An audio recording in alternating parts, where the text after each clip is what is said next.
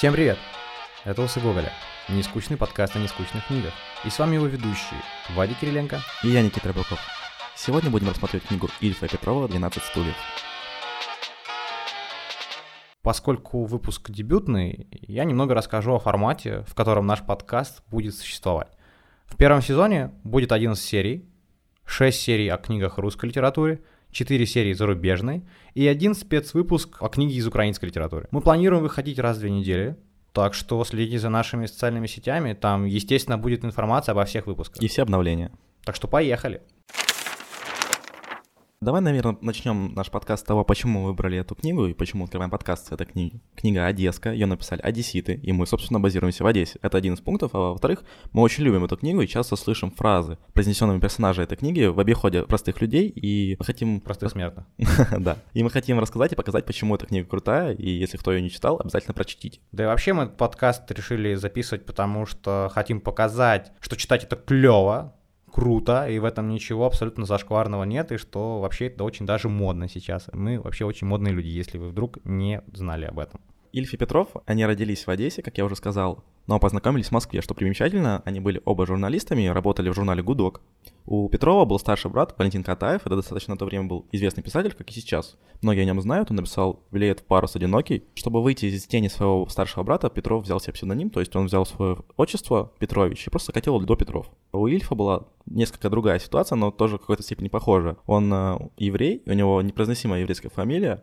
То есть он взял первую букву своего имени и смешал ее с фамилией, и получилось Ильф, тоже лаконично. История написания романа достаточно интересная. Говорят, что сам сюжет, саму идею романа им подарил Катаев. Он хотел выступать таким литературным ментором для новичков, давать им какие-то сюжеты, помогать им работать с текстом, и потом книги должны были выходить в соавторстве. Примерно то же самое делал Дюма во Франции немножко ранее. Подарил он им сюжет с двумя оговорками, то есть было два условия. Первое — это то, что издание, первое издание этой книги они посвятят именно Катаеву. Да, что, собственно, и произошло. Да, на первой странице даже моего издания, например, написано «Посвящено Валентину Катаеву». Второе условие было более прозаичное, они должны были ему подарить золотой портсигар. Они действительно подарили, как говорят, но вроде бы как женский. Я обозначу, что мы будем работать немножко с сюжетом, поскольку невозможно говорить о книге, не обращаясь к сюжету, но мы будем стараться особенно сильно не спойлерить, мы не будем пересказывать прям вот детально и читать какие-то большие куски из текста, мы будем просто идти по моментам, которые нам понравились. Да, это достаточно субъективная история, то есть то, что нам понравилось, на что мы хотим заострить ваше внимание. Вообще весь наш подкаст — это очень субъективная история, это лично наше мнение, мы не филологи, филологическим образованием не обладаем, мы вообще достаточно глупые, примитивные тараканы, которые вот решили записывать свои мысли, надеясь, что эти мысли будут кому-то полезны. Начнем с того, что первым главным героем, фамилия которого Воробьянинов, мы знакомимся при смерти его тещи. При своей смерти она говорит ему о том, что в одном из стульев семейного гарнитура она запрятала бриллианты. Нужно сказать, что на дворе стоит тысяча девятьсот двадцать седьмой год. То есть десять лет как была революция. Да, частное имущество стало государственным. В общем, все богатые люди стали внезапно бедными. Вот. Воробьянинов — это бывший дворянин, который вот узнает о существовании сокровищ и отправляется на их поиски. Параллельно с ним на поиски сокровищ отправляется отец Федор. Да, это священник.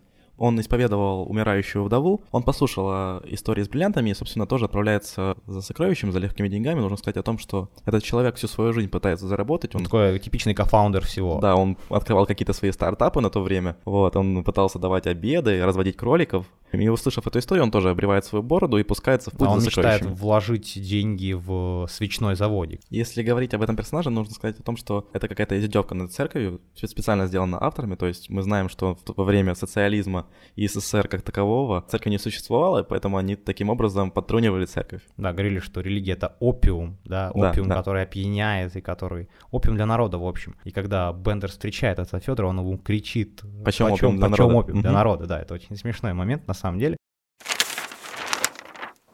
Переходим плавно к Бендеру. Вы, наверное, слышали имя и фамилию Остап Бендер. Я не думаю, что это вы в первый раз там от меня слышите. Если слышите от меня в первый раз, вы многое потеряли, наверное. Это такой шулер, жулик. Такой аферист. Одесский чувак с привоза, который разводит всех на, на лаве.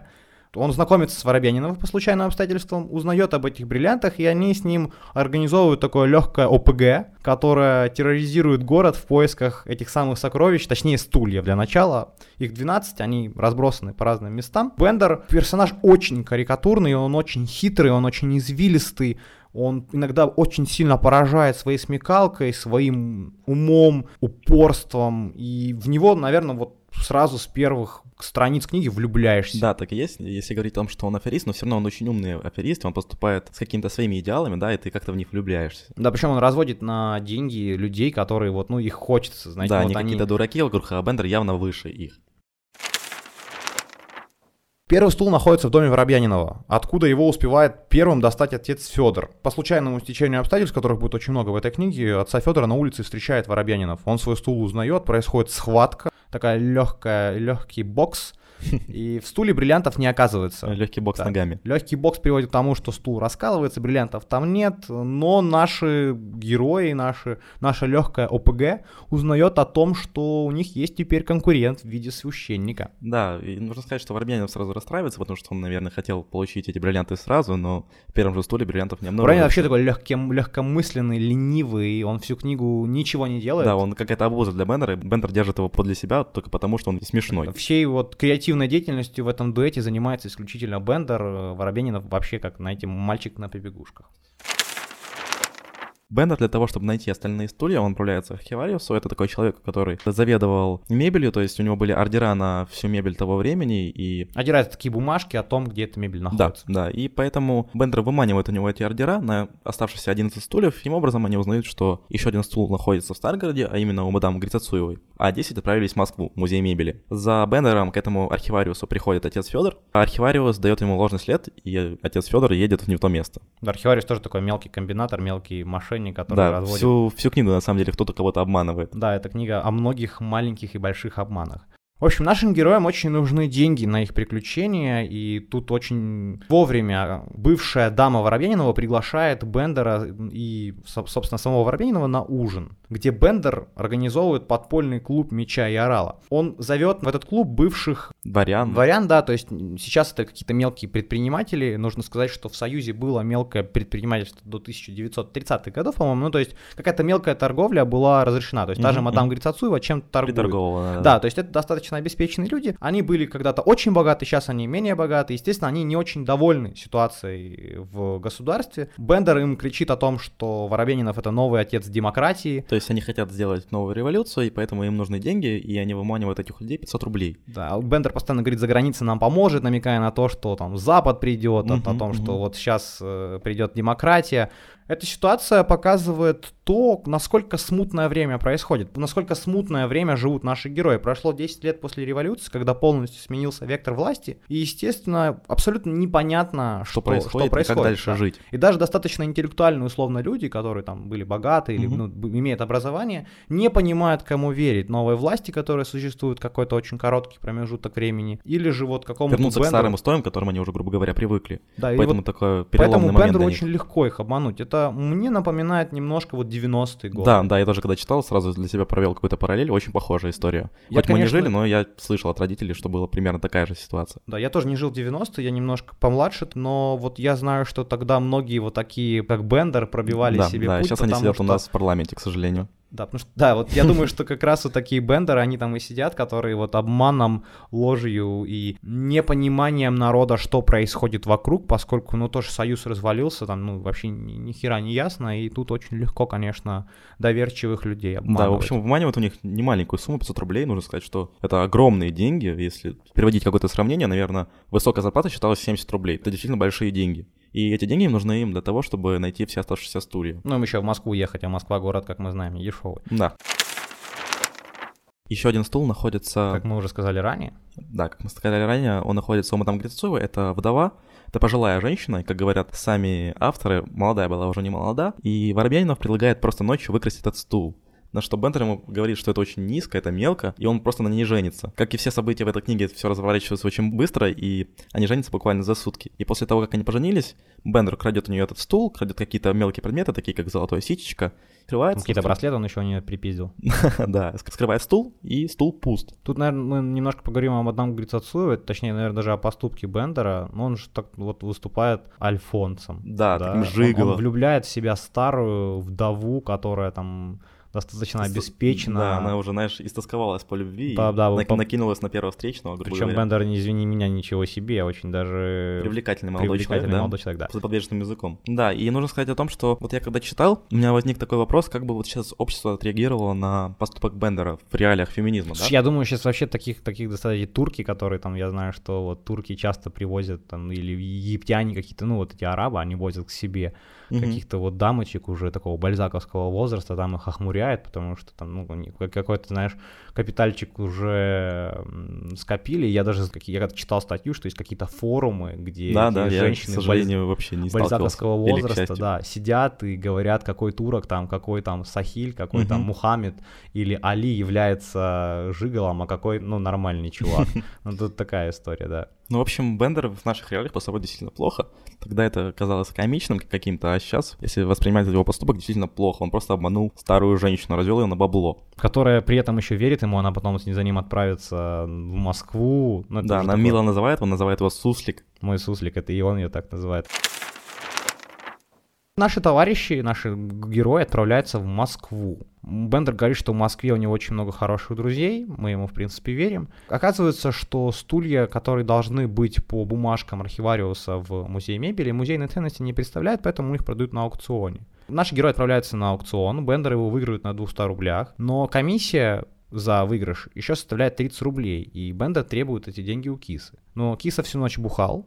Просто и, пропил эти да, деньги. Да, эти деньги он говоря. прокутил. Он проснулся утром в милиции, ничего не понимая. Я, я был в такой ситуации, это да, не очень приятно. Да, мне кажется, все были в такой ситуации. Ну, далеко не все, но я бывал. В общем, это неприятная ситуация, когда ты просыпаешься в милиции без денег, а тебе еще не хватает тридцать рублей на то, чтобы выкупить. На эти заветные стулья, да. Они вроде бы как у вас в руках, и ты понимаешь, что вот-вот, и нужно сказать, что стоимость бриллиантов в этих стульях сто пятьдесят тысяч рублей. Где-то, ну, это по оценке Бендера. Но Бендер это любит огромнейшие деньги. Просто да, этого хватило бы на несколько жизней. Ну, это вот прям какой-то Роман Абрамович угу. был бы Бендер. Поскольку сумма не выплачена, стулья возвращаются на аукцион и уже продаются по отдельности. Бендера и Кису из зала выгоняют, и стулья наши расползаются по городу как тараканы. Для того, чтобы отследить все стулья, Бендер нанимает каких-то беспризорников, и все беспризорники бегут за каждым стулом, и потом впоследствии приносят Бендеру всю информацию, где же все-таки находится стулья. Я вот тут хочу перевести, вот я когда читал, я прям вспомнил Шерлока Холмса. Да, да, Шерлок похожая Холмс, ситуация. Да, Шерлок Холмс постоянно использует беспризорников, да, да? беспризорников для того, чтобы они помогали ему в его поисках. И на этом параллель не заканчивается. На самом деле у Артура Конана Дойла, автора нескольких книг о приключениях Шерлока Холмса, есть рассказ, который называется «Шесть Наполеонов». Да, да. И там события, да, там воришка для того, чтобы спрятать украденные драгоценности. Бюст засунул бриллиантов, если бюст не ошибаюсь. Бюст Наполеона, правильно? Да, в свежий, свежеотваянный угу. бюст, и потом там вокруг этого разворачивается история. Беспризорники возвращаются к Бендеру, и оказывается, что девять стульев, их местоположение доподлинно известно, а один где-то затерялся в торговом дворе, то есть на вокзале. И первая парочка стульев, за которым отправляется Бендер, находится у Элочки и ее мужа. Элочка — это такая достаточно тоже карикатурная персонаж. Элочка, да, по-моему, ее зовут? Да, да, да. И она глупа. Моя, у нее, учительница, то есть... моя учительница русской литературы, когда я еще учился в школе, почему-то этого персонажа просто безумно обожала. И когда Мне он... кажется, есть за что обожать, то есть до сих пор достаточно актуально, и этих элочек по городу ходит безумное количество. И когда мы проходили, в общем, двенадцать стульев, она прям зачитывала, угу. зачитывала, вот сейчас мы, наверное, тоже зачитаем, поскольку она да, зачитывала да. этот парт. Это просто невозможно отлично, пропустить, отлично, потому что это очень хорошо. Да, и он отлично звучит в фильме Гайдая, его прям один в один перенесли, угу. у Гайдая есть хороший фильм. Я, правда, не Гайдай, но попробую тоже воссоздать для вас персонажа Элочку Щукину. Словарь Уильяма Шекспира по подсчету исследователей составляет двенадцать тысяч слов. Словарь негра из людоедского племени Мумба-Юмба составляет триста слов. Элочка Щукина легко и свободно обходилась тридцатью. Вот слова, фразы, междометия, придирчиво выбранные есть всего великого, многословного и могучего русского языка. Первое. Хамите. Второе. Хо-хо. Третье. Знаменито. Четвертое. Мрачный. Пятое. Мрак. Шестое – жуть, жуткий, например, при встрече с доброй знакомой, жуткая встреча. Седьмое – парниша, по отношению ко всем знакомым мужчинам, вне зависимости от возраста и общественного положения. Восьмое – не учите меня жить. Девятое – как ребенка. То есть я его бью как ребенка, при игре в карты я его срезал как ребенка. Десятая. Красота. Одиннадцатая. Толстый и красивый. Двенадцатая. Поедем на извозчике. Говорится мужу. Тринадцатая. Поедем на таксо. Знакомого мужского пола. Четырнадцатая. У вас вся спина белая. Шутка. Пятнадцатая. Подумаешь. Шестнадцатая. Уля. Ласкательное окончание имен. Например, Мишуля, Зинуля. Мне кажется, что персонаж жив до сих пор. Я много таких элочек вижу каждый день, и это ну, немножко страшно. Во всяких заведениях, где курят кальяны, да, хватает для общения всего тридцать-тридцать фраз или тридцать слов. Самое клевое, что она появляется для меня на трех или четырех страницах всего. Да, и... То есть она существует, ну, роман, роман на самом деле большой, он там, ну, в моем, да, так, да, в моем издании, ну, зависит, наверное, от, от ширины и высоты книги, но суть не в этом, суть в том, что за... три-четыре страницы, которые она существует, она очень запоминается. И она очень глубоко прописана. Да, то есть они за три страницы смогли создать персонажа, который войдет в историю, войдет на века, и который станет таким нарицательным, в принципе, mm-hmm, персонажем. Mm-hmm. Это очень круто, это на самом деле это мастерство великое авторов, качество да, авторов, да, да вот так mm-hmm. вот делать. Мы пока так не умеем. Но мы пытаемся, пытаемся. Бендер втирается в доверие этой самой Элочки, ее мужа, выманивает у них эти стулья. В стульях, естественно, ничего нет, поиски продолжаются. Да, то есть еще тут было три стула, например, один из них был у Авесолома из Нуренкова, который юморист, стул у него пустой, еще стул был в редакции «Станок», он тоже пустой, и еще один был у Ляписа Трубецкого, он тоже пустой, в принципе, для нашей истории. Ну, то, стулья... Можно только остановиться на том, что Ляпис Трубецкой, название, наверное, известной достаточно группы, пошло как раз из этой книги, если кто не знал. Это поэт, который, у которого вот был стул, который они забирали, и он был, к сожалению, пустой. В общем, нам достоверно известно о том, где находятся четыре стула. Один, как мы помним, затерялся, и четыре находятся в театре. Наши художники отправляются вместе с театром на гастроли. На гастроли театр едет на корабле, и Бендер прикидывается художником, дабы попасть в театральную труппу, но как, как только доходит дело, собственно, до самого рисования, mm-hmm. о, конечно же, его оттуда выгонять, потому что рисовать он ни хера не умеет. Там была комичная история, когда Бендер спрашивает у Кисы, там фраза была: «Скажите, как художник художнику, вы умеете рисовать?» И они оба разводят руками, то есть, естественно, рисовать они не умеют, и их выгоняют, как сказал Вадим. Выгоняют их, и они оказываются на берегах Васюков, это такой маленький городок, можно сравнить, наверное, с Филичевском, может, даже чуть меньше. У них деньги, естественно, закончились, им нужно как-то подзаработать, и Бендер выдумывает гениальную комбинацию, он прикидывается гроссмейстером, этот городок известен тем, что там много шахматистов. Гроссмейстер, если вдруг кто не знает, это такой, типа, чемпион, самый пиздатый шахматист. КМС по шахматам, да, да, кандидат мастера спорта шахматы, да. Вот, и он прикидывается этим самым гроссмейстером и дает лекцию, и параллельно дает сеанс одновременной игры в шахматы. И по ходу этой лекции он там наваливает им, что Васюки станут центром вселенной.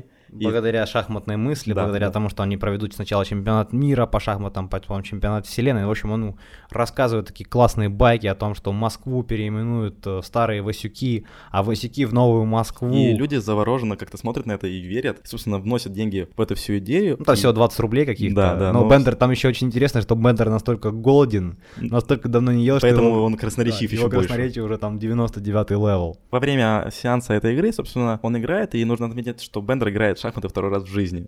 Тоже очень комично. Все свои партии он проиграет. Да, он все проиграл, причем он там пару раз по ходу турнира называл шахматы шашками, ну то есть там вообще... Он пытался украсть коня с шахматной доски, пытался просто украсть и засунуть его себе в карман. Ну, в общем-то, да, и шахматисты понимают, что они связались с дилетантом просто и аферистом, но Бендер убегает, они садятся с Кисой на лодку и уплывают. Тут, в общем, опять очень клево Бендер разводит всех и вся, и вот, знаешь, это... Это шахматисты вроде бы не самые глупые люди, да? Да, вообще не глупые люди. Но они настолько сильно верят такому хорошему оратору, да, и это о том, что...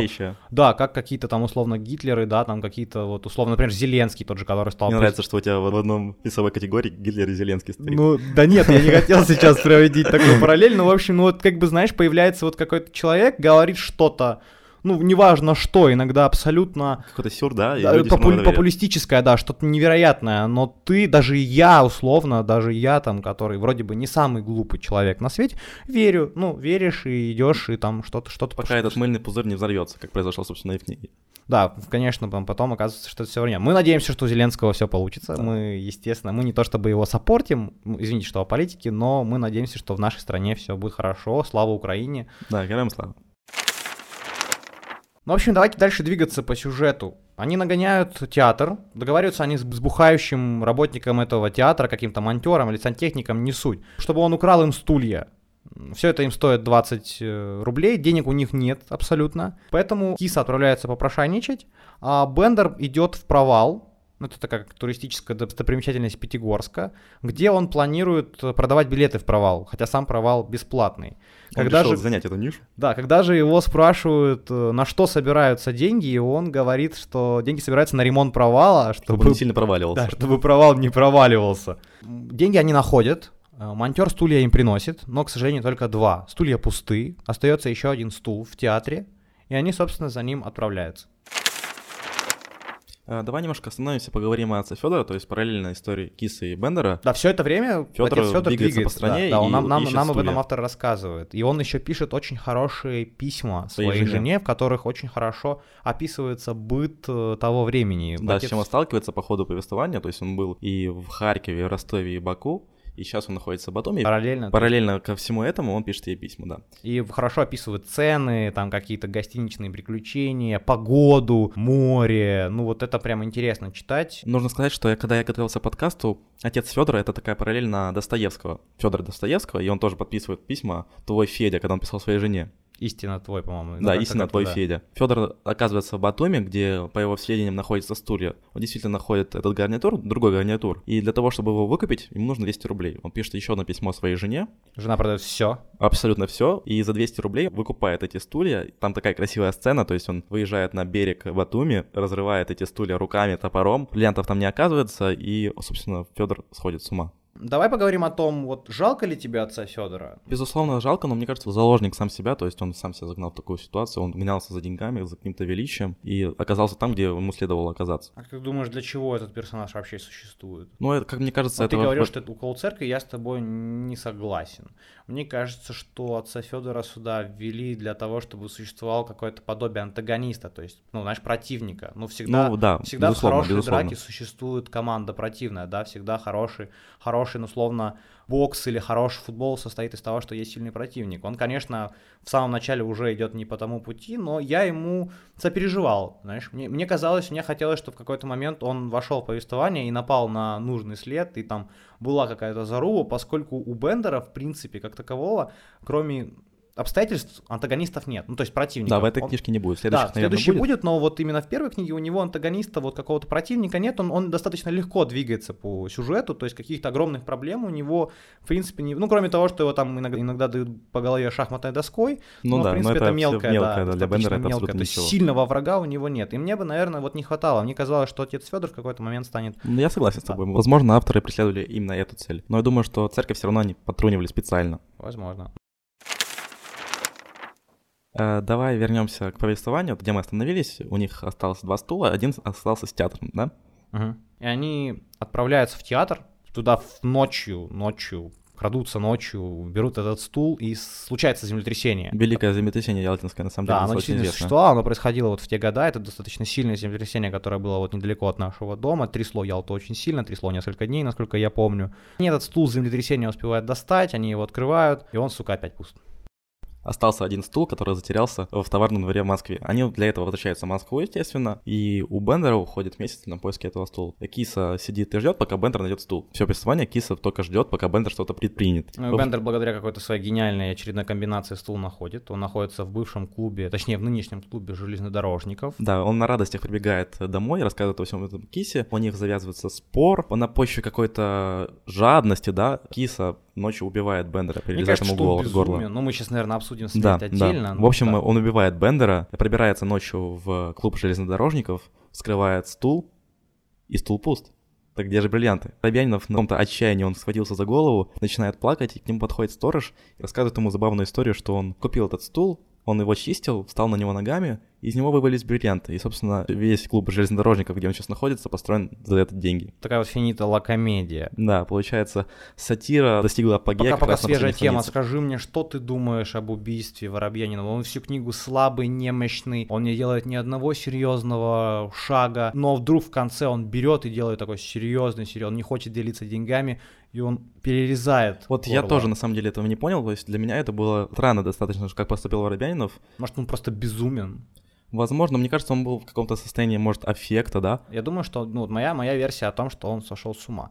По... Сами авторы говорили, что они решали это все вообще, будет ли, ну вот финал, смерть Бендера, они решили лотереей. Да, то есть они взяли сахарницу, положили туда две бумажки, на одной нарисовали череп и куриные кости, вытянули как раз бумажку с черепом, и так получилось, что Бендера убили. Потом они об этом жалели, и потом в следующей части они его воскресили. Кстати, как Шерлок Холмс. Шерлок Холмс тоже умирает. Да, кстати. И потом его Конан Дойл воскресил, потому что персонаж, персонаж стал слишком популярным. Персонаж просто очень нравился людям, собственно, поэтому его и воскресили. Ну, в общем, знаешь, давай, наверное, мы поговорим о том, вот Бендер, он хороший, вот мне кажется, самый первый вопрос, который возникает после прочтения, это хороший ли Бендер персонаж, положительный или негативный. С одной стороны, он ворует, он грабит, он является вот не, не очень морально правильным человеком. Естественно, естественно. Он постоянно говорит о том, что уголовный кодекс нужно соблюдать, но сам его постоянно ежеминутно нарушает. Да, нарушает. нарушает. Тем не менее, у меня после прочтения к нему почему-то были исключительно положительные чувства. И Мне я кажется, даже немножечко... это просто заслуга самих авторов, как они сумели описать этого персонажа. То есть, естественно, персонаж негативный, но так как они попадали в этом соусе из всех дураков, которые его окружают... Да, вот, вот это ты хорошо сказал, что вокруг него было очень много слабых, да, очень и он был изначально глупых. Выше их, он был умнее. И тот же Киса, тот же Киса, данный ему как напарник, мне кажется, является вот, вот таким вот, знаешь, как... Ну, это как... когда две тёлки гуляют, и одна из них очень страшная, а другая очень красивая. Это очень похожая история, да, что, вот на конечно же... конечно, Бендер конечно же, да, на, да на, на контрасте та, которая покрасивее, будет, ну, совсем красивая. Такая же история с Бендером. Мне кажется, что Кису ему дали вот как вот такого слабого... Ну, я... нужно сказать о том, что когда задумывался этот роман, Катаев подарил там историю, Бендера там не фигурировал. Бендера да, придумали да, да, сами, сам Ильф и Петров все, его придумали да. сами. Так вот... Бендер должен был быть второстепенным персонажем, абсолютно. Он должен был выступать в одной или двух главах, сказать пару слов и раствориться.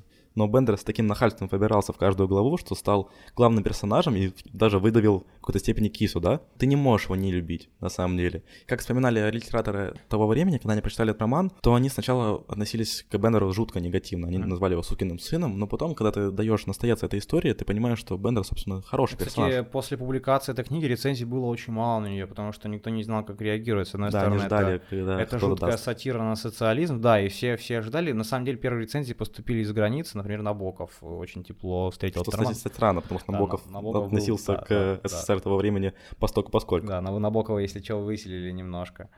Ну, в общем, первые рецензии были там достаточно негативные, ребята переживали. Книгу даже успели запретить на десять лет. Да, да. да. В какой-то период она была запрещена. Но, тем не менее, мы... давай, давай, давай какой-то вердикт подведем насчет книги. Мы ее любим. Безусловно, да. любим. И я ставлю ей, наверное, десять из... Из, из десяти. десять усов из десяти, да? Да, десять, десять, десять усов Гоголя из десяти мы ставим этому прекрасному роману. Рекомендуем его читать. Сейчас я, наверное, расскажу немножко о том, как авторы этого романа закончили свою жизнь, поскольку они оба ушли, к сожалению, из этой жизни очень рано, они не дожили до сорока лет.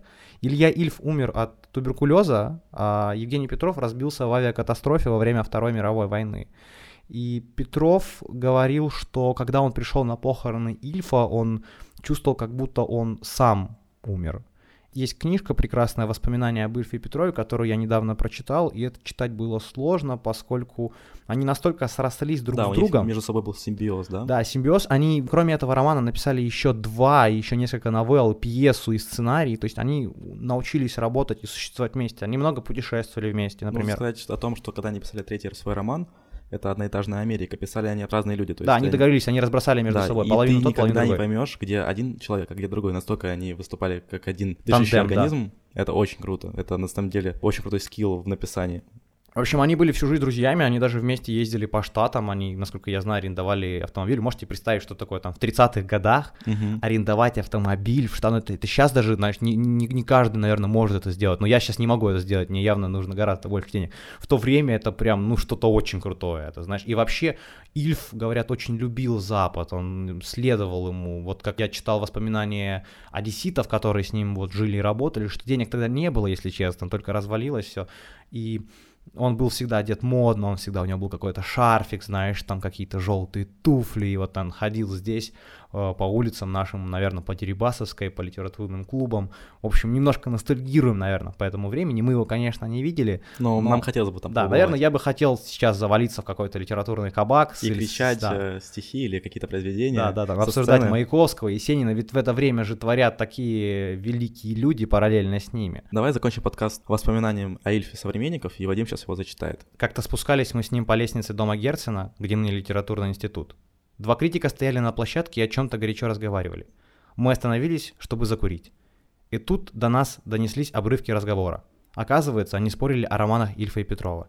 Один из критиков, горячась, восклицал: «Нет, вы мне все-таки скажите определенно, Ильф и Петров явление или не явление?»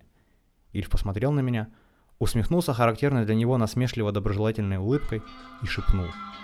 Явление меж тем спускалось по лестнице. Оно курило. В общем, на такой забавной ноте мы заканчиваем. Спасибо тем, кто дослушал. Спасибо тем, кто будет слушать. Оставайтесь дальше с нами, слушайте, обязательно мы, мы будем развиваться. Мы очень ждем фидбэк. Мы очень ждем фидбэк. Пишите нам, как вам. Обнимаю, целую, ваш Вадик Кириленко. И Никита Робоков, до свидания.